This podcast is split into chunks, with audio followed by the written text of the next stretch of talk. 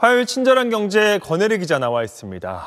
이권 기자 경제에서 가장 중요한 것 중 하나가 변수를 예상하는 거잖아요. 네. 이 올해 세계를 위협할 문제들은 뭐가 있고 어떻게 대응할 수 있을지 분석한 보고서가 나왔네요. 네. 올해 인류가 직면할 가장 큰 위협.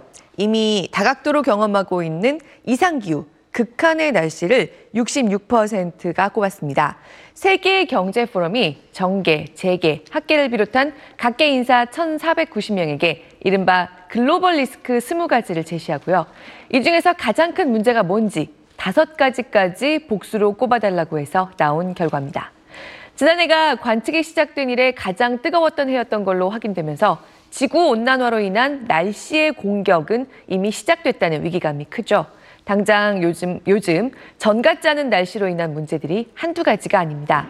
지난 추석에 이어서 설을 앞둔 지금까지도 사과를 비롯한 우리나라의 대표 과일들 가격이 금값입니다. 한국소비자단체협의회가 지난 주말에 서울의 제수용품 가격들을 조사해 봤더니요. 사과와 배, 단감 모두 1년 전 설 때보다 31%에서 48%까지 비싼 걸로 나타났습니다. 단감도요. 이제 다섯 개에 평균 만 100원이 넘어갑니다. 사과나 배 같은 과일 재배에 특히 적합했던 한반도 날씨가 너를 띄고 있는 게 가장 큰 이유로 꼽힙니다. 또 지금 전 세계적으로는 극심한 겨울 폭풍이 몰아치면서 이를테면 미국, 영하 30도를 넘나드는 강추위와 눈보라 때문에 지난주에만 적어도 89명이 날씨와 관련된 사고로 사망했다는 집계가 나오고 있습니다. 하지만 이번 보고서를 낸 세계 경제 포럼, 다보스 포럼, 지난주에 전 세계 정상급 인사만 60명을 비롯해서 3천 명 가까이 모여서 닷새간 열렸다가 막을 내렸는데요.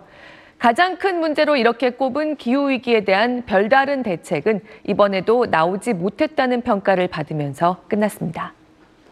네, 오늘 우리나라도 참 많이 추운데 이상기후 정말 걱정입니다. 네. 두 번째로 큰 위협은 뭐가 꼽혔나요? 네, 1위와 큰 차이가 나지 않습니다.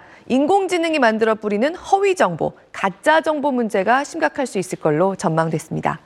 특히 올해는 슈퍼 선거의 해라고 하죠. 우리나라도 총선이 있고요. 1월에 총통이 바뀐 타위안 선거를 비롯해서 11월에 미 대선까지 전 세계 무려 76개 나라 42억 명이 유권자입니다. 그런데 인공지능이 조작한 이미지, 영상, 가짜 기사들이 심각한 영향들을 이 선거들에 미칠 수 있을 거란 걱정이 지금 큽니다. 지금 세계에서 가장 유명한 말하는 인공지능 챗 GPT를 만든 오픈 AI는요. 최근에 미국의 여당인 민주당의 대선 경선 후보 한 명이 챗 GPT를 이용해서 자신을 본따 만들게 한 챗봇을 금지시켰습니다. 이 챗봇을 개발한 사람이 챗 GPT에 접근할 수 있는 계정도 아예 삭제해버렸습니다. 챗봇이 사실과 다른 이야기를 할 수도 있다고 개발자도 경고 메시지를 띄워서 챗봇을 만들기는 했지만요.